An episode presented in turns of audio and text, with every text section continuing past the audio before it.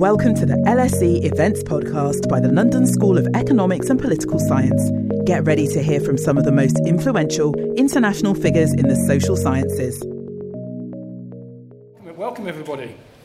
Um, welcome to LSE for, for, for today's, um, well, this evening's hybrid event, uh, which, which is forming part of the LSE Festival. Uh, this is one of the first talks. It, the festival is running, uh, it's taking place from uh, today, Monday the 12th, to Saturday the 17th of June. Uh, and the theme of this year's festival is People and Change. so there's plenty of events going on. Uh, you signed up to this one, you may have signed up to others. Uh, there's plenty of events uh, talking about how change affects people and how people may affect change. Uh, so, uh, my name's Stephen Machin. I'm Professor of Economics here at the LSE and I'm Director of the Centre for Economic Performance. Um, so I like, I, like, I like the idea about exploring how change affects people and how people affect change. Because one of the key things in economics is about uh, the direction of causality. And this has the causality running in both ways. And so we will talk about that as we go through it. Anyway, I'm very pleased to welcome this evening's speakers uh, to both the audience we have here and we have an online audience um, as well. Uh, so the speakers are to the left of me and actually are seated in the order in which uh, they're going to speak. So let, let me briefly introduce um, each of them. Uh, so Minouche Shafik is President and Vice Chancellor of the London School of Economics, here. Um, she was previously a senior leader in the Bank of England, uh, the International Monetary Fund and the World Bank. Uh, she's an LSE alumna. Uh, her book, uh, which everybody should read, is uh, What We Owe Each Other, A New Social Contract, which is out relatively recently. Um, and I guess Minouche might be referring to uh, some of the material that's in there when she speaks. Uh, one, one further left is Richard Davies. Uh, Richard's a professor at Bristol University, and he's director of the Economics Observatory, uh, which some of you may know is, is, is an extremely valuable resource which makes economic research widely available to a, a, a broad uh, range of potential, uh, potential readers and users. Uh, he actually joined the Centre for Economic Performance uh, in 2016, uh, some time ago, when he was Chief of Staff on the LSE Growth Commission, uh, which, to which I contributed along with um, uh, Tim Besley, Nick Stern, Anna Valero. Previously, he's been chair of the Council of Economic Advisors at the Treasury, he, an economist and speechwriter at Bank of England, and economics editor to The Economist. Uh, third, in, third to my left is uh, Zanny Minton Beddoes, who is the editor-in-chief of The Economist. Uh, previously, she's been a business affairs editor, uh, responsible for newspapers' coverage of business, finance, and science. And I think we'll talk quite a lot about um, economics in the, in, in, in the international sphere. Um, uh, final speaker is Linda Yueh, uh, who's an economist, writer, and broadcaster. She's a fellow in economics at St, St Edmund Hall, Oxford University, and adjunct professor of economics uh, at London Business School. Uh, she's an associate fellow on of the US and America's program at Chatham, at Chatham House uh, as well. So what are we going to talk about today? What, well, we're going to, talk, we, we're going to try and talk about, um, about economists in that setting of, uh, of people and change and the role for economists to have an influence and for academic research uh, and to be considered as well.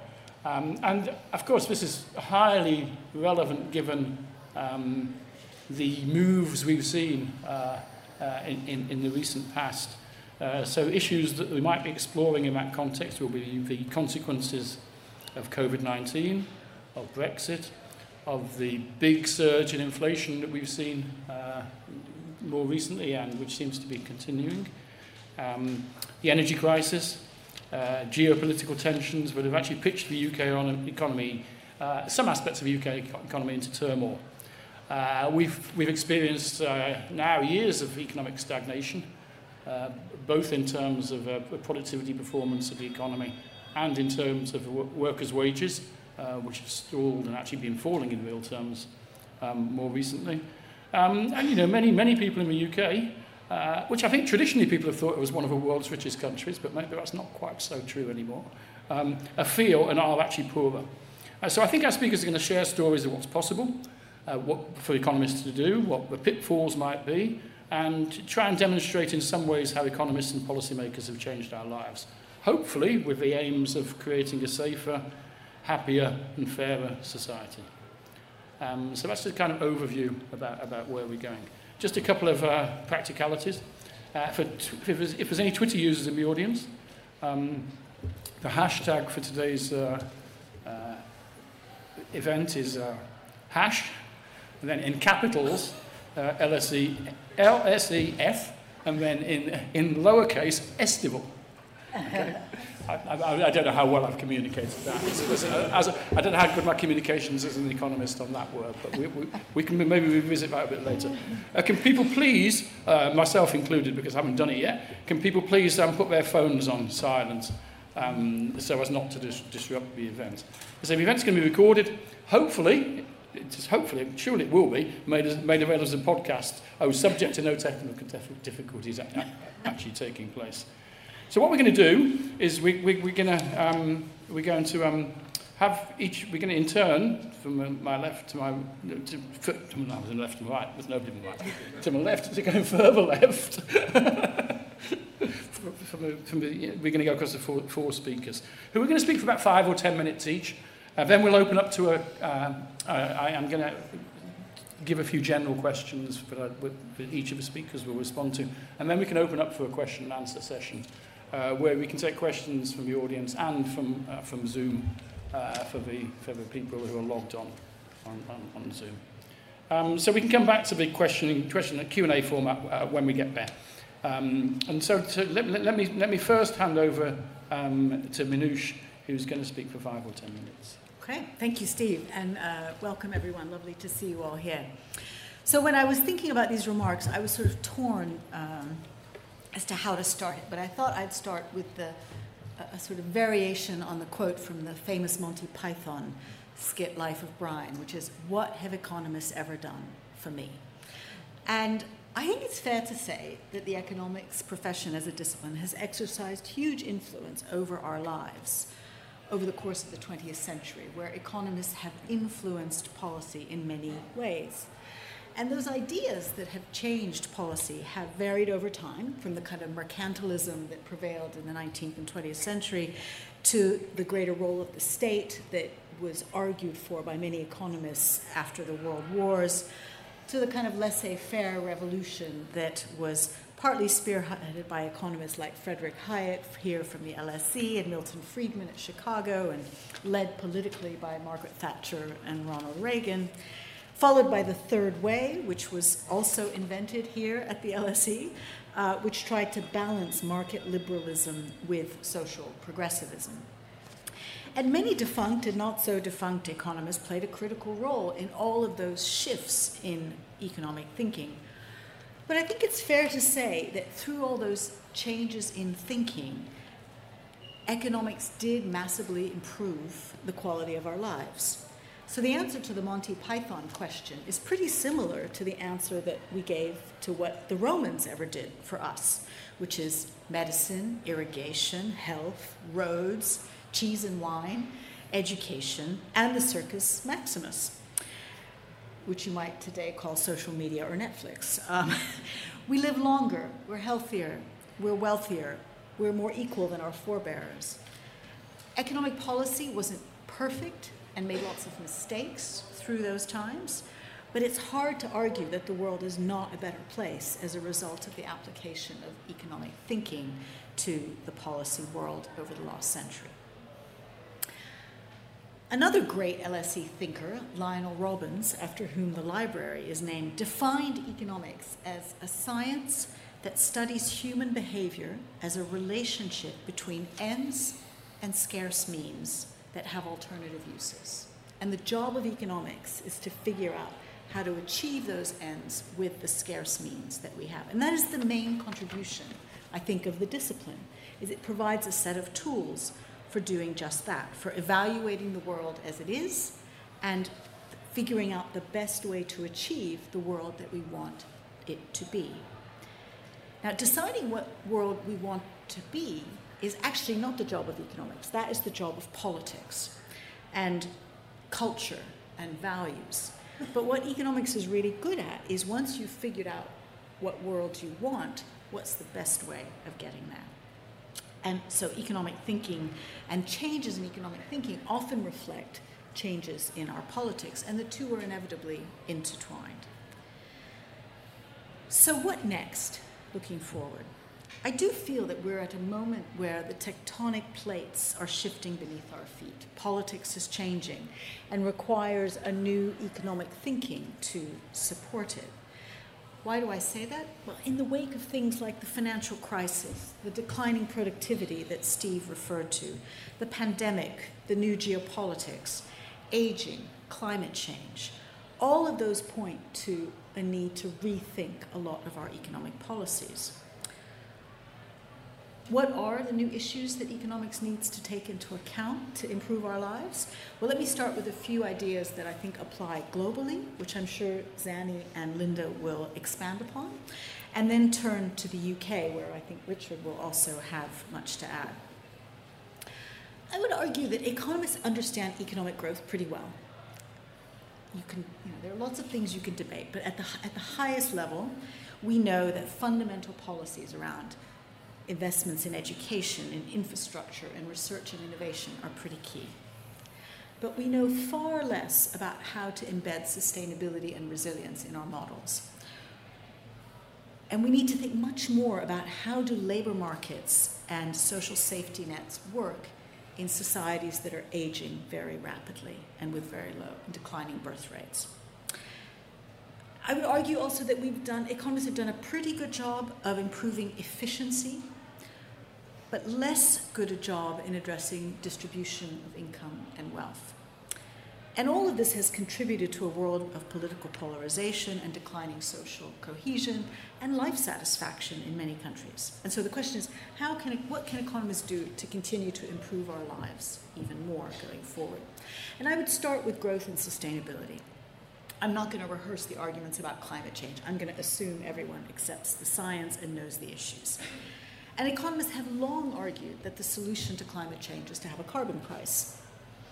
Uh, and that, in fact, if it did happen, would go very far to addressing many issues around climate change. But of course, progress is very, very slow. The number of countries that have a seriously high carbon price is minuscule. Uh, and progress is slow because taxes are never popular and distributional consequences of carbon taxes are significant. Remember what happened in France when the Gilets jaunes protested the imposition of diesel taxes and carbon taxes. However, uh, a few countries have implemented carbon taxes, and new approaches like the fee and dividend policies in the US or the so called carbon check that's been used in France and Canada are beginning to show how we can change the incentives around carbon use while still protecting the incomes of the poor. So, changing our tax system uh, to better account for the environment is a first step and an important area that economists need to do more work on. But we also need massive investment over this decade, especially in energy systems, transport, and the way our cities are organized, as well as the way agriculture operates. And those investments need to be supported by research and development that delivers the kinds of innovations that can make our economies more sustainable.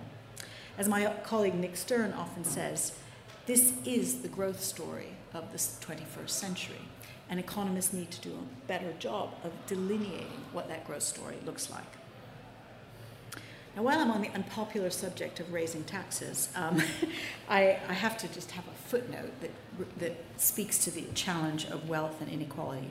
Two thirds of global wealth is held in the form of property which is undertaxed in almost every country in the world. And asset owners, especially property owners, have done very well in the recent decade of low interest rates and quantitative easing. So I think one of the other areas that economists need to do, do, a lot more thinking about is how to address growing wealth inequality around the world by thinking about how to tax property and other assets more effectively. And that, of course, could generate significant scope for public investment that would then provide incentives for private investment to address sustainability. Now, let me turn to quickly to some of the other challenges aging, inequality, declining productivity. I've argued elsewhere in that book that Steve referred to that in order to sustain support for markets and economic liberalism, we need a better social contract. And by this, I do not mean a better system of redistribution, or what my colleague Nick Barr at LSE calls the Robin Hood function of the state, taking from the rich and giving to the poor.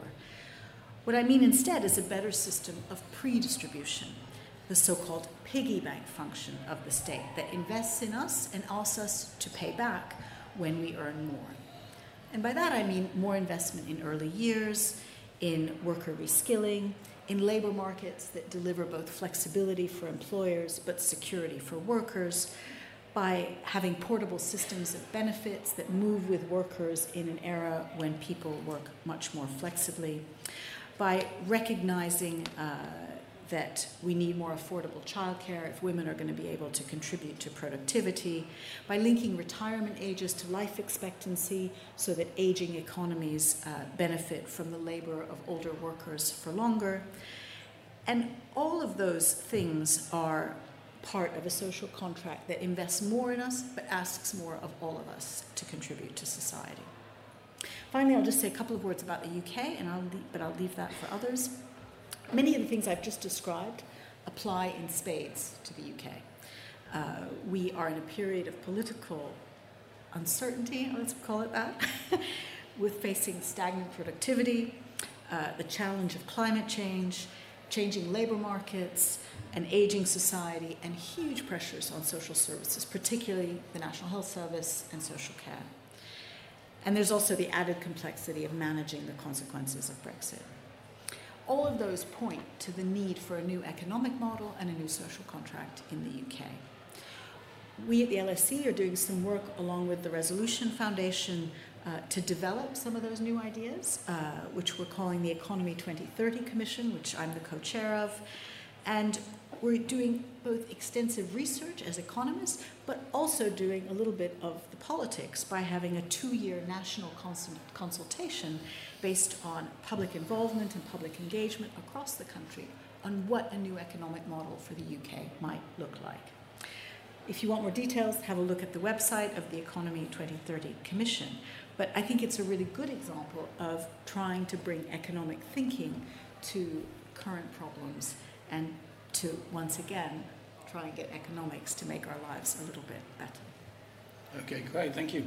Um, so, obviously, some insight there into how economics can change people's lives. Um, over to Richard. Thank you. Uh, thanks everyone for coming out uh, on this warm summer evening.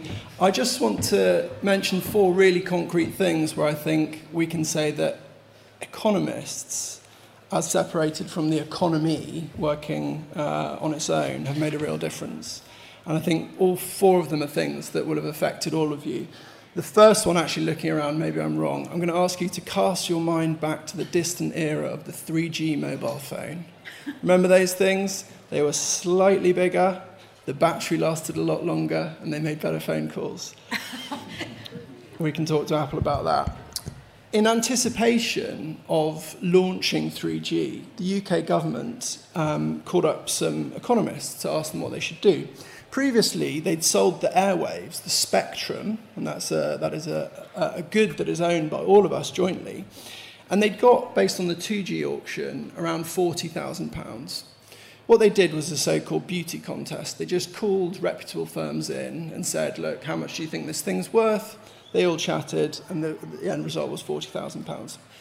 So um, Paul uh, Klemperer and Ken Binmore advised the government, and in 2002 they ran an auction and they raised 22 billion pounds. They'd sold at 40,000 and using auction theory, so setting up a process where people were properly competing, they raised 22 billion. It was about 2% of GDP that year. So what can economists do? Economists can create markets and they can find prices where they don't exist. Second example is a wonderful thing known as the soft drinks industry levy, known to human beings as the sugar tax. Uh, so the UK, like many countries, has an obesity problem. Uh, and when I was working at the Treasury, one of the things we developed there was a, a, a tax uh, on sugary drinks. Now, we know, and Britain has an amazing history of this, we've taxed beards because we didn't like beards at one point. We taxed windows, and you will see around the country buildings that don't have windows. People will avoid taxes, they will change what they do. And so we introduced a tax, it's 24p per litre if your drink has, is more than 8% sugar. Companies reformulated their drinks. They kept the taste and they took the sugar out. Those that couldn't raised their prices. People uh, drank less of these sugary drinks, and the early evidence is that obesity fell. So economists can also shape prices. Another example I must mention, particularly with Steve on the panel, and because colleagues here at the LSE have been so involved, is minimum wages. Mm. Minimum wage came out in 1998. This was very much evidence based previous work, particularly in, particularly in the US, people had been able to compare states that were next to one another and had done different things with their minimum wages, a so-called natural experiment. And this had soothed concerns that a minimum wage would um, result in sky-high unemployment. So economists became confident, those advising um, Tony Blair's government became really confident and they put it in place the evidence has mounted, and lots of colleagues here at the, uh, at the LSE have, have worked on this, and it now has cross-party support. So I, I think that the minimum wage is here to stay in the UK, and it is set based on economic evidence. And it has had a really big impact, including in the past five years, where we've had a lot of economic uh, difficulties for a number of reasons in that inequality, particularly at the low end uh, of the scale, has fallen. So again, economic evidence, economic research, leading to an economic policy, leading to change in people's lives. Last one is inflation. Stay with me uh, on this one. Without economists, inflation would be much worse. Again, being in, in the LSE, I have to mention um, Bill Phillips, who came up with the relationship between unemployment and prices. Milton Friedman quickly took that on in, the, in 1969 and said that expectations were going to be really important. The intu- intuition there is if we all expect high prices, we'll ask for high wages, and that will then in turn lead to high prices. So expectations can be self fulfilling. That, if you think it through, it took economists 20 years, leads to certain policy proposals. You should have really good central bank communication and you should have independent central bankers. And so by the early 1990s, these things were taken on. Again, that comes purely from economic research, and it has ended up changing the way central banking operated. When I joined the Bank of England, there were two guys left, just two, who still wore the bowler hat. They were in their, they were in their 60s. And, and the, the kind of thing that those people told you was that the old mantra was that you keep the press out of the bank, don't let journalists in, in other words, and keep the bank out of the press. It was a private thing. Contrast that now with all of the speeches, uh, the interviews, and the things that central bankers have to do. Why is this important? Just a final observation, and it may seem a, a strange thing to mention given I said uh, at the start, to mention given that inflation has been so high. If you go to other parts of the world, and some of the most extreme parts of the world, as, as I have done as an economist, you will find out why these things matter.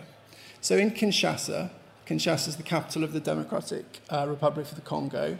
It's a city of around 8 to 10 million people. It's incredibly dense. There is no electricity grid. So imagine the density we have here, and when it gets dark, it's pitch black. This is a city where the world's second largest river just goes by, it's there, uh, and there's no running water in the city. It is an economic catastrophe of, of which um, is vastly underreported.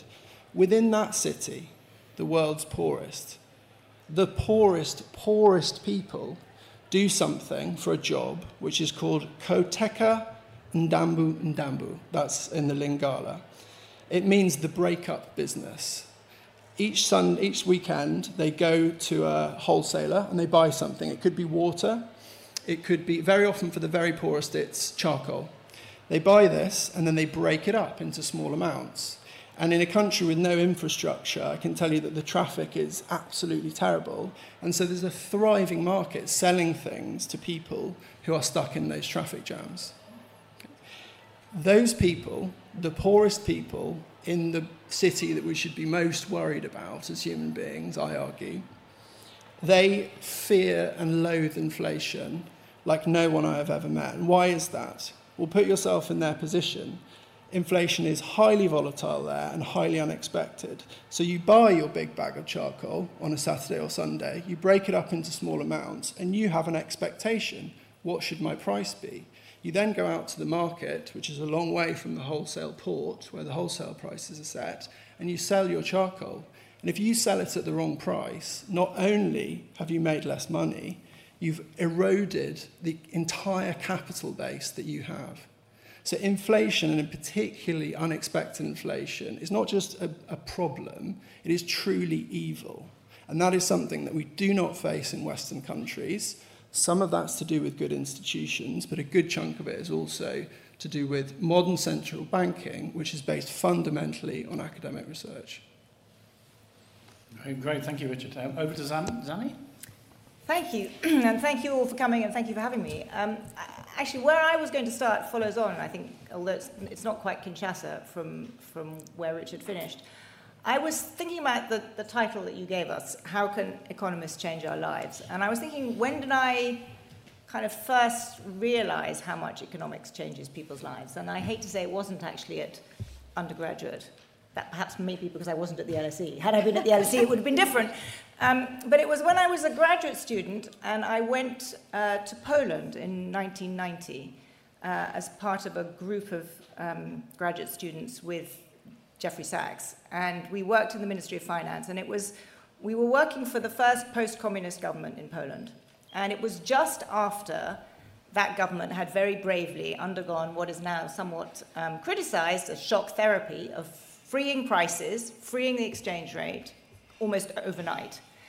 And I remember getting, uh, arriving in Warsaw, which um, is not the world's prettiest city, with apologies to anybody here from Warsaw. Um, but it was a and I walked down the main, the main thoroughfare, and what was really striking was that on both sides of the road, the pavements were covered with people who had got essentially the, sort of rugs, and it was all stuff that they'd bought. They'd gone, driven to Berlin, they'd bought a bunch of goods in Berlin, they'd come back, and they'd all become traders. And there were bananas, there were oranges, there was underwear, there was all manner of things. And then I looked behind, and there was the state shop and the state shop was just as you imagine a communist state shop to be. There were rows and rows of shelves with nothing in, and then there were rows and rows of shelves of, I remember it very vividly, a kind of disgusting looking tinned fish. And the entire row was the same tinned fish. And it was just an incredibly visceral reaction I had that I thought this is what happens when, you, when prices work. This is what happens when you free up economies. You see incentives in action, you see the price mechanism, you see trading in action. By the same token, during that stay, which ended up being the better part of a year, I also saw how huge swaths of Polish industry were rendered bankrupt overnight. The consequence of this incredible increase in efficiency was a huge distrib- distributional shakeup. And it was, a, it was a really powerful sense to me of, of why what economists did mattered. And it ended up me changing what I wanted to do. And I went to the IMF, and it was, you know, and the rest is history. But it, it was very, very powerful. And I suddenly realized the power of this discipline that many of you are studying um, and the power of what it can do, and just as you described in Kinshasa. And I think the, the impact is more immediately visible in economies that are less functional, bizarrely.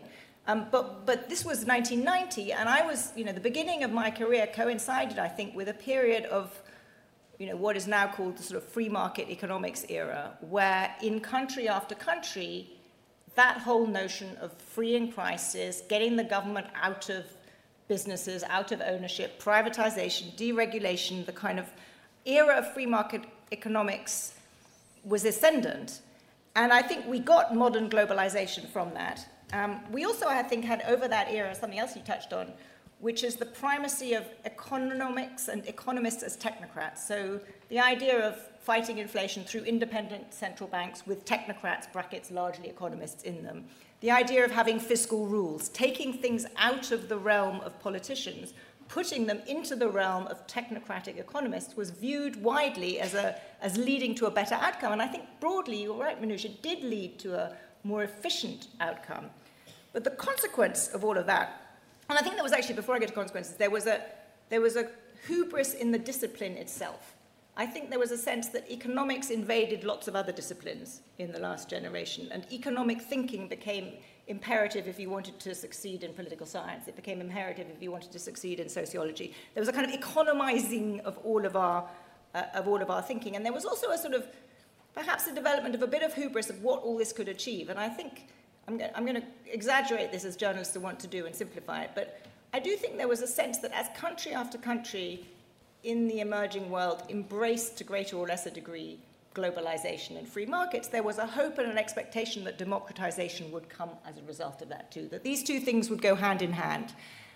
And of course, as we now, now look from 2023, I think that hubris in many areas um, was exposed, and the world has fallen short of those ideals. You know, the financial crisis was probably the first big shock, and you know, when Queen Elizabeth came here and asked, why didn't you predict it, of a bunch of economists, it was, I think, a very big shock to the discipline. Secondly, I think the backlash against globalization is based on the very real um, realization that just because our economics textbooks say that everybody can gain from trade because the gains are sufficient that you can redistribute and everybody is better off, we actually don't redistribute appropriately, and so not everybody is better off. And so there was a very real backlash to a lot of globalization. Thirdly, I think the pandemic uh, made us realize that optimizing for efficiency does mean, as you say, Minouche, that we did not optimize for resilience um, and that there's a cost there. Fourthly, um, the very dramatic return of geopolitics, um, epitomized, of course, by Russia's invasion of Ukraine and what that exposed in terms of Europe's reliance on the very efficient, cheap source of uh, gas that we had. And secondly, the realization that globalization had certainly helped the Chinese economy, but it hasn't led to economic liberalization in any shape or form there. I think that again also um, caused people to question this primacy of economics. And finally, I think the fact that even though economists have talked about what the right tools are to cope with the biggest, arguably the biggest crisis of our time, which is that challenge of climate change, actually economic tools haven't been terribly effective because they are so far distant from where, where the world needs to be. I think those things together have actually led in the past few years to a remarkable reversal of all of this. And I'm struck now when I talk to politicians, particularly, um, and pretty much anywhere in the world, the economists have, been, have gone from being the kind of center of the room to basically, you know, you're lucky if they're part of the conversation. Uh, it's the security people, it's national security, it's a focus on all the other elements that we need, not economic thinking that is prime. And, and one you know, powerful example is the shift in the US, where, uh, and Minouche will know this well too, the US administration under the Clinton administration, under the Obama administration, even under the George W. Bush administration, was full of economists, and economic thinking kind of shaped the way America built its policy. They are out of the window now. and there just is much, much less focus on economics. It's about national security, and national security frames and shapes everything. And the consequence of that is that wherever you go now, people talk about strategic autonomy, they talk about the massive role needed for the state, we need to have you know, industrial policy. America spends more on industrial policy now than France as a share of its economy you know, the, the state is back, government is back. And that's not necessarily in every area a bad thing, but I think the absence of economists leads you to some outcomes. It means that you don't have to focus on trade offs because the economists are the people in the room who say, actually, there's a trade off between these various policy goals you have. And so, just to give you an example, the American Inflation Reduction Act, a huge, huge act of industrial policy, is trying simultaneously to bring back jobs to America to provide national security uh, concerns, so to boost America at the expense of China, and to accelerate the green transition. And there are real trade offs between those. If you really focus on greenery, you would import solar panels from Xinjiang. If you're focused on human rights, you don't want solar panels from Xinjiang. If you want to focus on you know, making sure that American manufacturing workers are helped, you have a very protectionist policy, at least in the short term. That's not what you do if you want to have the cheapest energy transition. And because there are, economists aren't really part of this discussion, or much less than they should be, there isn't enough focus, I think, on those trade offs. And then finally, I think we will end up in a world where a lot of this, um, these policies are much more costly than they need to be. And I point to the climate, as, as you did, Minouche, we will we will make progress on the climate transition through a bunch of subsidies. We will make progress on the climate transition with the things we've got now, but we will do it in a much, much, much, much costlier way than if we had a carbon tax. Um, there's no doubt that it would be more efficient to include and have a carbon tax as a much bigger part of our toolkit. And so I'm, I've gone from, you know, for most of my career, the economists have been perhaps hubristic, and I would, you know, not that I'm a, I'm a journalist, not an economist, but I'm, I'm kind of part, quasi part of the tribe. I blame, I think we, we deserve quite a lot of blame for that hubris. But now I think there is a real risk that things have shifted too far and economists are not being listened to enough. Great, great thanks. I, I suspect we'll come back to the uh, fact that the days of hyper-globalization and the onset of deglobalization have come back into play as, as, the, as, the, as the event progresses. But let's go next to Linda. Thank you. Um, actually, my, um, I actually think I've, what I'm going to say follows on uh, pretty well from what Zanny just said. Um, because I'm going to take you through a little bit more history. Um, and um, I've written two economic history books. Um, one is The Great Economist, the latest one is The Great Crashes. You'll be unsurprised to hear I'm going to try to draw some positive lessons from The Great Economist, maybe a few less from The Great Crashes. However, that being said, I actually think um, there's going to be three points, turning points in history that I want to lead you through from the last 200 years. And the third one actually is rooted in the recent financial crises um, that we've had and the role that economists um, played in it, specifically to create um, an economic consensus um, at previous points in history. And then my hope is we will be at a turning point where economists can play a positive role in doing so again. But just very firstly, um, sometimes I think economics has a communications challenge, and I was thinking about the best way to explain it. And I remembered this quote from the former US Congressman Dick Armey of Texas. He said, Economics is the uh, science that tells you things you've known your whole life, but in a language that you can't understand. So I'm going to take you now back to um, 1846. As I say, there's going to be two turning points in history.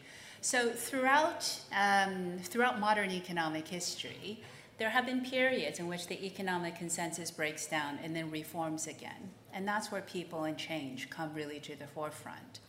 And, you know, foreshadowing what I'm going to say later, I think we're at a similar point where the economic consensus has broken down, and why hope we could be part of um, forming a new one.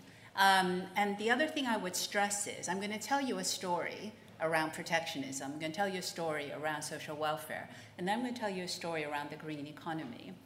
But just remember, in this truncated version, within each of these um, battle of ideas, there were other ideas that didn't, that um, maybe were not good ideas, and there's certainly been periods in history in which they had, there had there had been a lot of not very good ideas, but the ones that ultimately gained consensus has changed our society for the better, which is why I want to take you first to the Great Depression of the 19th century, and I'm going to take you to the Great Reset, which I hope to see in the 21st century. So, how many of you remember the repeal of the Corn Laws in 1846? There's got to be some people. personally, yes. so that makes us telling the story easier. so um, the Corn Laws uh, were a protectionist piece of legislation which imposed 100% tariffs on imports of all grains. And it was repealed in 1846 because a new economic consensus led by uh, the great economist David Ricardo, known as the father of international trade, shifted the paradigm of the day away from mercantilism, which is this idea that countries should run trade surpluses, uh, period. now, you're probably thinking, isn't that what we talk about today? Yeah, ideas never die. They just, there's a pendulum that swings. So, uh, by the way, David Ricardo, um, who formulated the idea of comparative advantage, um, he never actually lived to see his uh, great idea pass into uh, legislation because he actually passed away before then. That's my other lesson from history. You will make an impact eventually, you may just not live to see it. so, but he, um, what he did, and this was a complete shift and in moving away from the landed uh, landowners who were very vested in a protectionist piece of legislation. So David Ricardo ended up buying himself a seat. He became an MP, and originally he was unsuccessful in convincing the then Prime Minister Sir Robert Peel to repeal the Corn Laws. But in his second term, Sir Robert Peel actually became convinced and then led um, the move uh, to repeal the Corn Laws, Uh, heralding in a period of commercial globalization. So the uh, England was the first industrialized nation, actually became the first industrialized trading nation. So the globalization that you see today can be dated in some respects back to this, this act. Oh, and by the way, after Sir Robert Peel did that, he got kicked out of office, and then his party went out into the cold for a generation. But aside from that, it was a great outcome because the economists were influential in reshaping thinking. And actually, I think, and Ricardo was heavily criticized for his theories that supported this. Remember, there's no counterfactual here. I mean, there's no natural experiment. He essentially used theory to argue for the benefits of trade based on comparative advantage. His critics labeled it Ricardian vice, making simplistic assumptions on a model to get to an outcome that you want. Despite all of that, he persevered. But the economic consensus then broke down. So the latter part of the 19th century um, generated um, what became known as the Long Depression or the Great Depression of the 19th century when unemployment appeared for the first time in the dictionary. So a US financial crisis spread across the Atlantic, this globalization that linked markets transmitted a financial crisis as well. And therefore, there was again a breakdown in consensus. And as you know, the early 20th century was characterized by a period of protectionism, most notably by the Smoot-Hawley Tariff Act of the 1930s. So the rebuilding then begins again. So the early part of the 19th century also saw the rise of socialism and communism. And Hi, I'm interrupting this event to tell you about another awesome LSE podcast that we think you'd enjoy. LSE IQ asks social scientists and other experts to answer one intelligent question, like why do people believe in conspiracy theories? Or can we afford the super rich? Come check us out. Just search for LSE IQ wherever you get your podcasts. Now, back to the event. At one point, the world was evenly balanced between those who lived in capitalist societies and those who lived in communist or partly socialist societies. So, what was the outcome very quickly here was the welfare state. So, economists like um, Alfred Marshall saw that the evidence around giving people pensions did not disincentivize work, empirically started to argue for or an acceptance of a social safety net. And that's what changed the uh, capitalist system of the 19th century and the 18th century into one where there was a social safety net, which came into fruition really in the early and the mid part of the 20th um, century. And that helped win the battle of ideas, um, which of course takes us through the 19th um, really not until I would say uh, perhaps the fall of the Berlin Wall, as we heard about the breakup of the Soviet Union, where it seemed to be there was a new consensus around welfare state capitalism.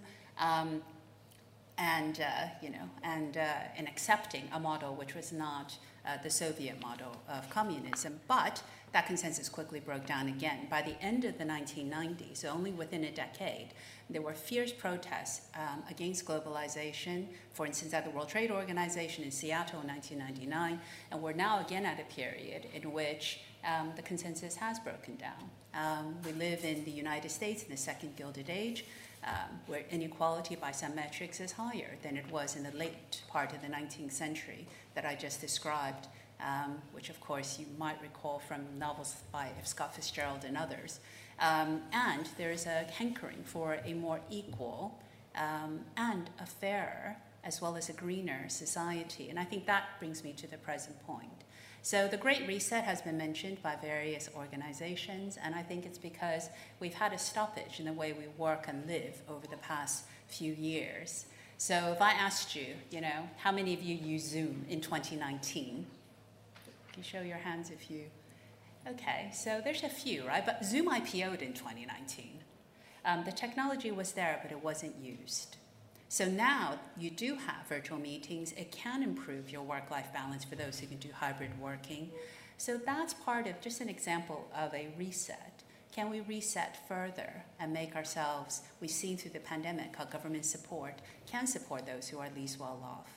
Can we um, focus attention on greening the economy as our big challenge today? So it was unacceptable to have people who were starving as no social welfare support in the early part of the 20th century, and today is the destruction of the planet. So I'm hopeful that we could see um, a new economic consensus at this turning point, um, which allows us to become uh, all those things and, and reset ourselves. By the way, the reason I use the Zoom example is because um, it also raises productivity um, if you incorporate technology in the way you work. Um, there's a big research program here at the LSE and is hugely important and could figure into the Economy 2030 uh, project in terms of trying to raise investment. So there's an ulterior motive in me raising that, not just because um, I like Zoom. Anyways, let me pause there. Thank you. Okay, great, thanks. Okay, so um, now I'm gonna, I'm gonna, I'm, the plan now is I'm going to ask the, uh, the panelists a few challenging questions uh, about what economists do, or indeed what economists don't uh, do. Um, now, the problem with that is I've got a bunch of questions that I thought were very creative questions but I've, I've, that I've, I've set up. Trouble is, they've answered several of them so far. Uh, you know, if you ask what the number one priority of economists might be, it's sort of been, sort of been answered in part. Uh, if you think economists can usefully contribute to evidence-based policy, uh, in, in, particularly in a cost-effective manner, I think we've already heard some of that. So I'm going to skip those, but I'm still going to try and ask a couple of questions before we go to the uh, questions from the floor and, and on Zoom. Um, so let's, let's start with a direct one. Uh, and of course, there are many, uh, many possible answers to this, I think. And it'd be quite interesting if the audience follows up, perhaps, on this one. So what happens if you ignore the economists? Um, who, who'd, who'd, who'd like to start? Uh, let's, let's go for Zanny, because Zanny's uh, smiling a little bit. uh, well, I think the economists are actually being ignored much more than they were um, in certain areas now. I think the main, uh, as I, I, guess as I mentioned earlier, I think um, economists bring a toolkit and a framework um, for how to think. And you had the Lionel Robbins definition, mm. but it is about, you know, allocating scarce resources, thinking about incentives. Um, there, you can have economists pushing for very different ends, but, but the basic toolkit is a useful toolkit. And I think if you don't have economists in the room, then you can have an absence of rigor in your thinking, and you can have a, an ability not to face up to trade offs. And that's actually the, the thing that I have noticed most in this, in this big shift that I really do think is there towards geopolitical primacy um, rather than globalization. We've gone from a world where everyone thinks about globalization to a world where everyone is thinking about national security and geopolitics, which is laudable goals, don't, don't get me wrong. But I think in that world where industri- everyone's into industrial policy now, every government wants to have you know, its own strategic autonomy on this, that, and the other they aren't forced to think about, policymakers aren't forced to think about trade offs without economists in the room. It's much easier to get away with thinking there aren't trade offs. So I would say that's it's not the only thing that you lose, but I think you lose that rigor. I mean, one good example in the UK is what we called cakeism, right? Have your cake and eat it too. You can cut off your ties with your biggest trading partner and still have growth and productivity and competitiveness. No trade off there. Well, if you, you know, any serious economist would have said those are, you know, irreconcilable goals. I, I think the other thing, just to add to what Zanny said, was um, just everything's a bit more inefficient if you don't have economists in the room. And so you kind of tolerate a higher level of inefficiency um, because that is something that economists focus on. I think, just to self criticize a bit, I think economists sometimes do worship a little too much at the altar of efficiency. Uh, and there are some places where we have to tolerate some inefficiency for other purposes. You know, many people would argue that there are many aspects of, say, the way government operates that are inefficient. But we, we insist on that because we want our democracies to be fair and that certain things have to be regulated in a certain way or processed in a certain way. And we know that it's inefficient, but we, we want it to be fair. And in those situations, fairness trumps efficiency. But the thing that an economist would do is make that trade off explicit. And so that you know, I'm giving up this much efficiency because I'm getting this much fairness.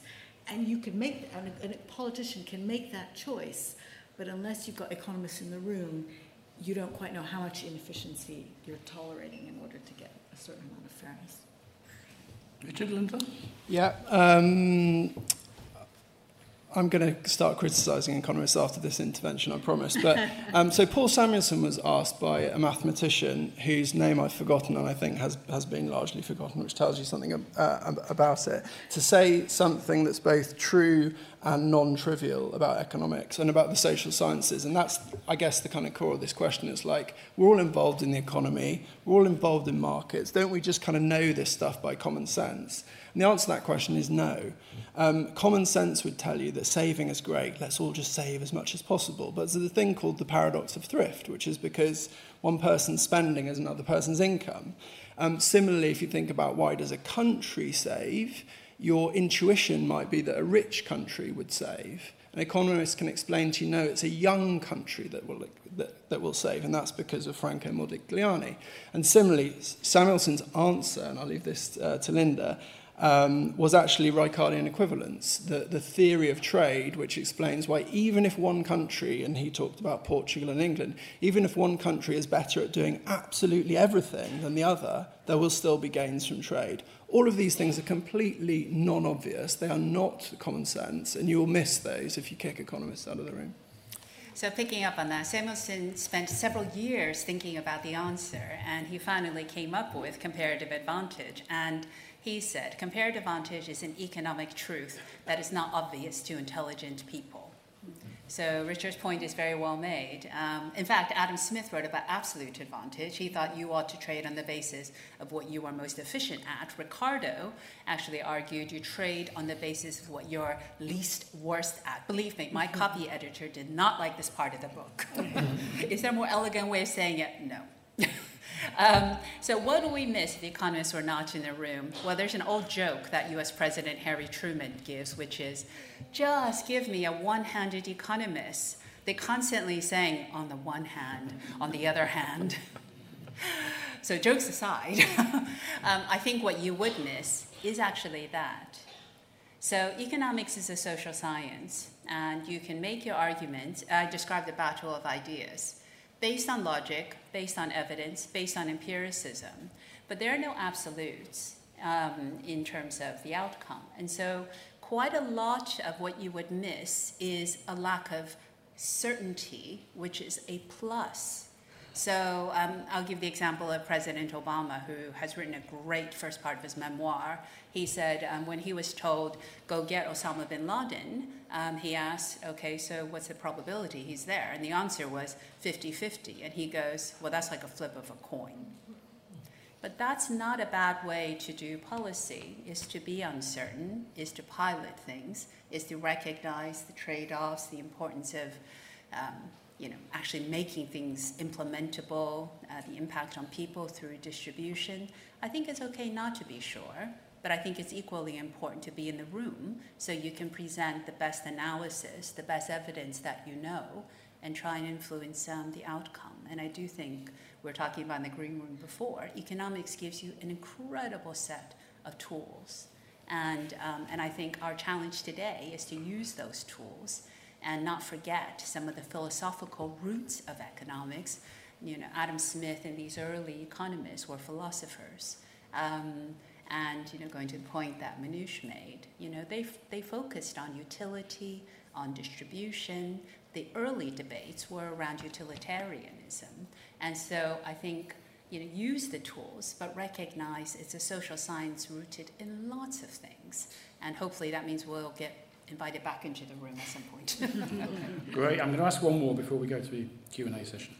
Okay, so, so the, um, the theme of the LSE Festival, as I mentioned earlier, is um, people and change. So let's let, let, maybe this gives Richard his chance. Let's so let's think about economists and what, what, what would you most like to see economists change? Uh, that it, maybe, maybe economists changing their behaviour, or maybe economics going in another direction. What would you like to see most about that, and perhaps affecting people through that change. And we'll, we'll, we'll give Richard the first go, given he said what he said before. Um, I think economics is, excuse me, it's a it's like a three-legged stool with two legs. Um, if you go back to um, every economist will be taught the difference between so-called normative and positive economics. Normative, positive economics being the way the world is. Normative economics being the way the world should be. Um, and this is the way we do things. We look at the way things work, we look at policy ideas. Um, if you actually go back to the original source, I commend reading original sources to everyone. It's by Keynes, not the Keynes you may have heard of, Keynes' father, Neville. Um, and there's a third type of economics. He talks about positive economics, normative economics, and then practical. He talks about the art of economics, and that is about economic policy making. And so the examples that I gave you, the sugar tax, the auction, um, inflation targeting, and so on, I'm afraid are way too few and far between. As Zanny has mentioned, we know that we can deal with um, climate change, a good deal of it through a carbon tax, but you need a really detailed knowledge of how to get that through political le- uh, legislatures, what the pros and cons are. And so I guess another way of putting it is if you think about R&D, which companies do, they do the basic research, then they develop the product. Economists do way too much research and not enough development. They need to be bolder, they need to be more vocal, they need to be much more involved in policy uh, than many of them are. Some exceptions, of course, um, but, but that would be my number one thing. So it's a practical science. I most kind of get angry with and dislike economists who talk about things like a, a beautiful model or a nice solution or whatever. This is not poetry. This is not art. This is a practical thing. And if you're not doing practical, practical things with it, I don't really see that there's that much point. Zanny? Um, I'll follow on from that. So uh, I think the corollary of the hubris that the economics discipline, I think, has had in the past few decades is that it's become siloed and it's become um, insufficiently cognizant of the things that economics can learn from other disciplines. And the one that I would point to, and this is something that you will all have heard, is history. I mean, I do think that the kind of formalization of economics and the specialization has lost something that you get from a broader traditional political economy. And it's interesting, you know, the, the Economist, as you know, was founded to champion for the, corner, for the abolition of the corn laws that you wrote about. But when, we, when, when The Economist magazine was founded, the word economist was quite a new word. I mean, people didn't consider themselves economists in those days. And what they really had were, were political economists. They combined economic thinking and political economy. And I would throw into that a healthy dollop of history. And I think if you want to use economics most effectively now, you need the toolkit. Don't get me wrong. I, I think the toolkit is really important. But a healthy sense of how, and you learn this, I think, from history, how institutions, how cultural conditions have in the past shaped economic outcomes brings a huge amount that equations, however sophisticated, can't do. And I think that's the bit that I would want more of in the discipline. If I just pick up on that, so Walter Bagehot, um, your first editor, exactly. Second, second editor. Esteemed. um, indeed. Um, and, oh, I can't resist this joke what Richard uh, just said. Um, so, an economist looks at something that works in uh, practice and goes, but does it work in theory? There's a space for theory, there's a space for empirical analysis, and I use those terms spaces specifically because it is actually about um, having a, a wider uh, set, even within economics, of being less focused on your own subject, which has become, um, you know, it, it would help. So I suppose the one thing I would like to see changed is the great economists that I've written about all tackled the big questions of the day, even if the answers were messy. So there is a tendency to want what, that joke I just made about wanting things to be very tidy. Um, and maybe it's messy. Maybe you're not too sure, but is it worth tackling? So I'll give you the example um, of of uh, Joseph Schumpeter, who you all would know as the father of creative destruction. This theory that he rejected macro explanations of business cycles and said, you're just missing the point. I've studied the Mittelstand, I've studied the US Trust, and actually it's all about firms that innovate. And that process of creative destruction is what generates cycles in economics. Um, but his best known book was his 1942 book called Capitalism, Socialism, and Democracy because he was engaged in the battle of ideas against the rise of Marxism Um, and he felt that that was where he could couch his arguments around capitalism being an engine that needed to be retooled, otherwise, it could stall within why we should be supporting a revised capitalist system. And it's not as neat as his theories and studies of the Mittelstand in Germany or of creative destruction, but he waded in, and ultimately, um, you know, we know the outcome. And so that to me is what I would like to see, and we do begin to see in the subject big uh, picture encounters. And if this helps, uh, it was actually a bestseller. He ended up publishing several editions of it, so he probably made a bit of money, which academics don't generally get. Minouche?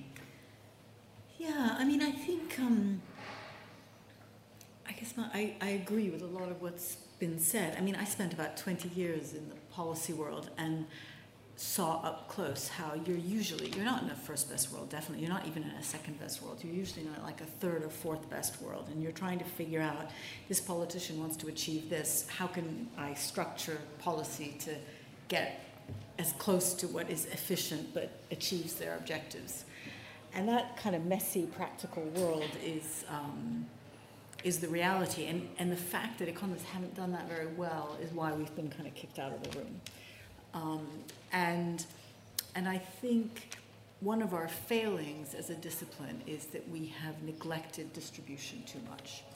And part of, you know, part of the reasons economists lost credibility, particularly after the financial crisis, is the politicians felt like, you know, you said this system would work, and globalization and capital flows, and it would be, you know, we'd all, and we just kind of completely neglected the distributional consequences of hyperglobalization. And I believe in trade and comparative advantage and globalization, but you do need to deal with the adverse consequences on local communities, and we and we just didn't do enough to argue that. You know, and, I, I see the same thing in central banking. You know, we knew that quantitative easing would result in huge gains to asset owners, and that that would have distributional consequences. We knew that going in. I mean, we were trying to avoid a Great Depression, so it made sense to do QE, and I support that we did QE. But something should have been done as a counterpoint to the distributional consequences of QE, not by the monetary authorities, but by the fiscal authorities. So those are just two examples where, by not paying attention to who wins and who loses, we lost political support and the ear of politicians because of the kinds of policies that we advocate. Okay, okay great. Let's, let's go straight into the Q&A now because we're sort of um, running out of time. Uh, uh, so let's take, um, if we can take two or three uh, questions together from the floor and then each of the panelists can or I may allocate, can decide, give being the economist, I may allocate a rule um, to, to it. Um, uh, and then we'll go to a second set from, from Zoom, which I think there are some, Martin, yeah, okay. Um, so let's take uh, this one here. That was a very rapid so that was a roving microphone, but I think is coming around. Um, good evening. Thank you very much for a very interesting discussion. I think what combines all of your points here is that sort of the, the, the focus on the global challenges that the modern community faces. Now, the issue is that to solve those challenges, it seems like it is necessary to go beyond simple economic assumption of profit maximization or income maximization. It requires some sort of ideological stance. In a simple way, to agree to, to, fight, to fight climate change, we, we should climate change. We should all first agree that there is climate change or that it is dangerous, and that applies to obviously geopolitics too. To stop trading with Russia for its gas, we need to all agree that there is something wrong with Russia. There's something wrong with Putin. Now the problem is that all of those claims they seem to be very ideological and sort of prejudice based. Now, my question is to what degree do you think economists should sort of state those, you know, clear ideological stances and impact them in a way that economists should be similar to medical scientists during COVID? Uh, medical scientists during COVID said that yes, we should fight COVID with those measures. Should economists be a little bit more harsh with their advice to politicians? Thank you. And red shirt at the back. You got any more hands? Thank you so much for a very interesting and uh, insightful discussion. I wanted to ask a question about a bridge between economic theory and practice. So historically, when you think about co communism. So in book, the theory is great. In practice, it is horrible, with, which, with huge human loss and consequences for the countries. Washington Consensus or Structural Adjustment pro, programs, okay, so again, in theory, the theory is good. The practice in many African countries is uh, questionable. Then we have the shock therapy that Poland and Russia went through. So in, in theory, that should have kind of ushered in the capitalist, the capitalist system and help Russia to overcome, but in reality, it led to hyperinflation, the loss of trust in the market economy, and other factors. So how do you, I mean, how do the economies kind of bridge the gap between a wonderful theory that is empirically tested, that is, a that is appealing, and that is trying to kind of remedy the deficiencies of something that is existent with the reality that often, not often, but uh, sometimes goes terribly wrong in, in, in the wrong direction. Thank you. This one here.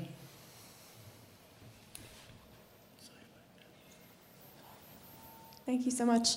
Um, yeah, my question is kind of building off of the first one, but I'm wondering how you see economics um, reconciling for the fact that there may not be a best world, and that what is a best world might look very different depending on who you are and what, where you are in the world. Okay, great. So, we, so we've got three. We've got beyond profit maximization. We've got how do we bridge the gap between beautiful analytical models and the reality of the world, the harsh reality of the world. And we've got um, second best or lack of first best. Who, who would like to take beyond profit maximization? Should I take the Linda. ideological?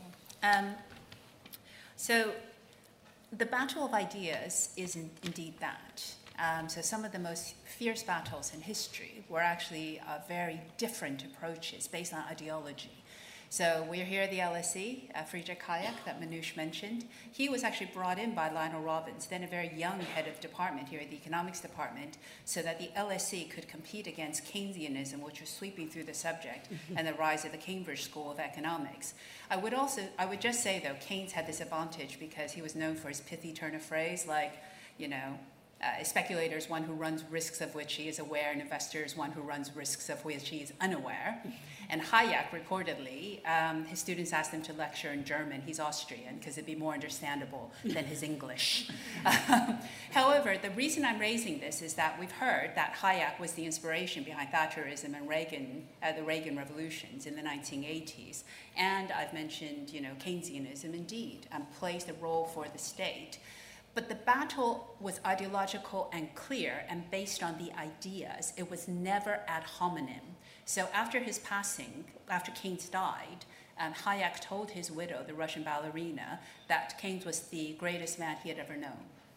And so I think if we can get to a point where you're clear where you stand, this is the idea, battle the idea fiercely, but it's not ad hominem, it's not personal.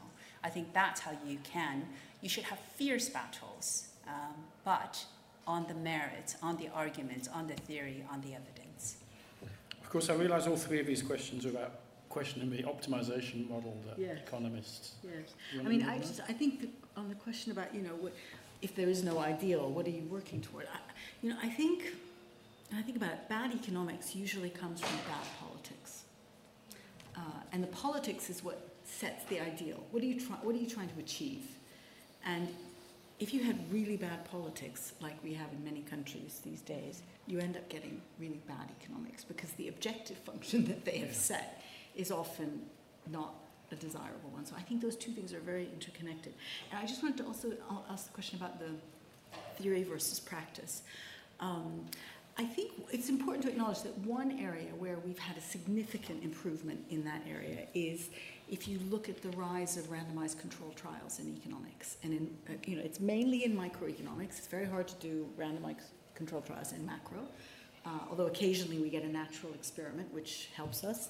But, but that has actually enabled us to bridge theory and practice in a way that we could never do that before. So now you can say, in theory, we think that prices work this way in the markets, or this, you know, if we provide this incentive in the labor markets, people will behave this way.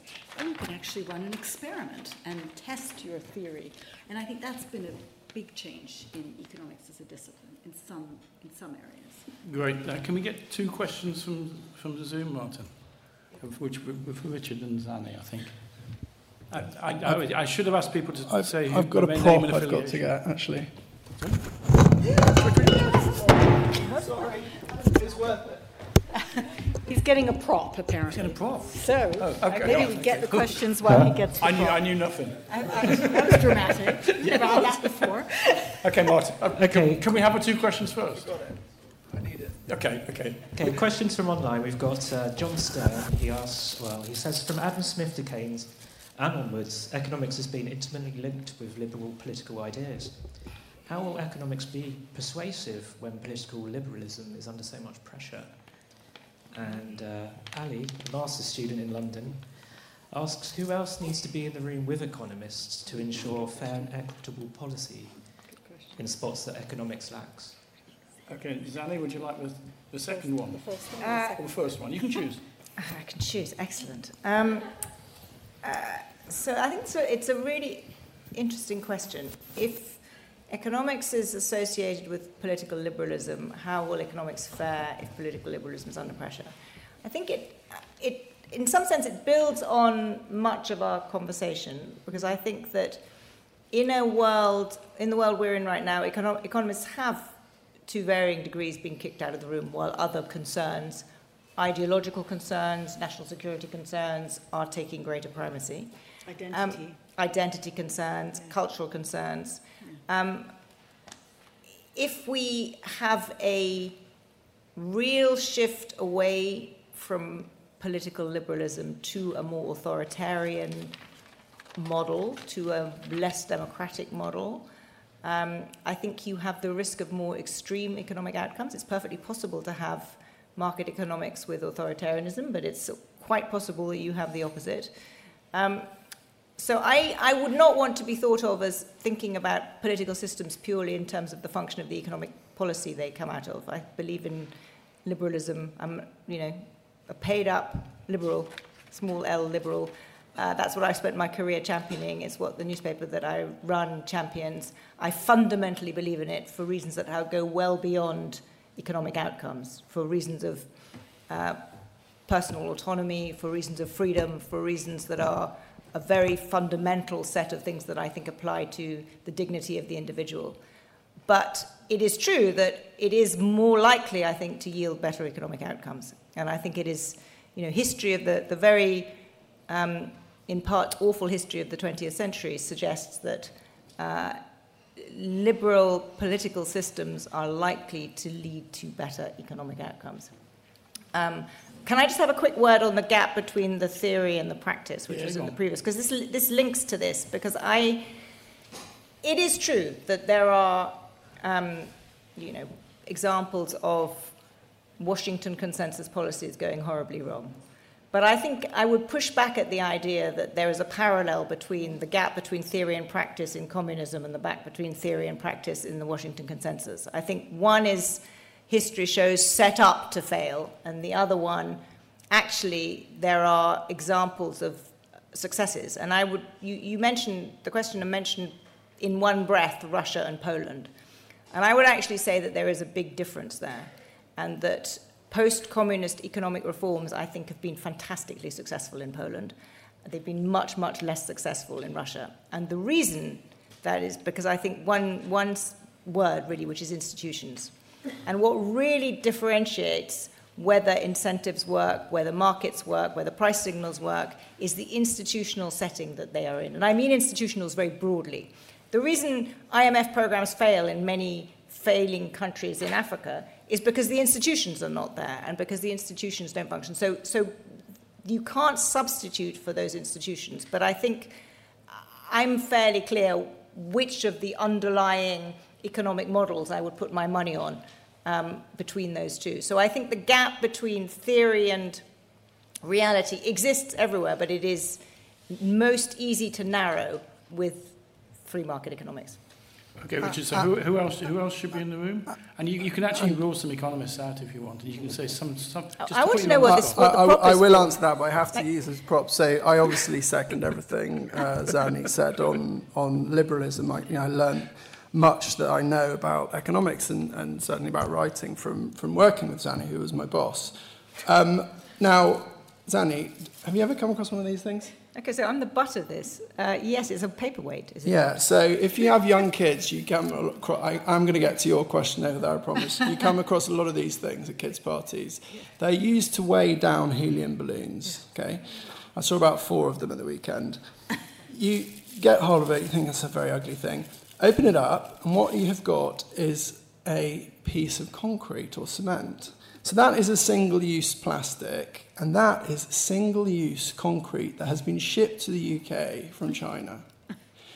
Now, I'm a massive free trader, but you have to tell me a very, very convoluted story about comparative advantage for this to make sense, I think, in, a, in an environmental sense. It doesn't. It's there because the system is so distorted that we end up with things like that. You know, just tie the balloon to something. You don't need to import a piece of concrete you're going to then throw in the bin.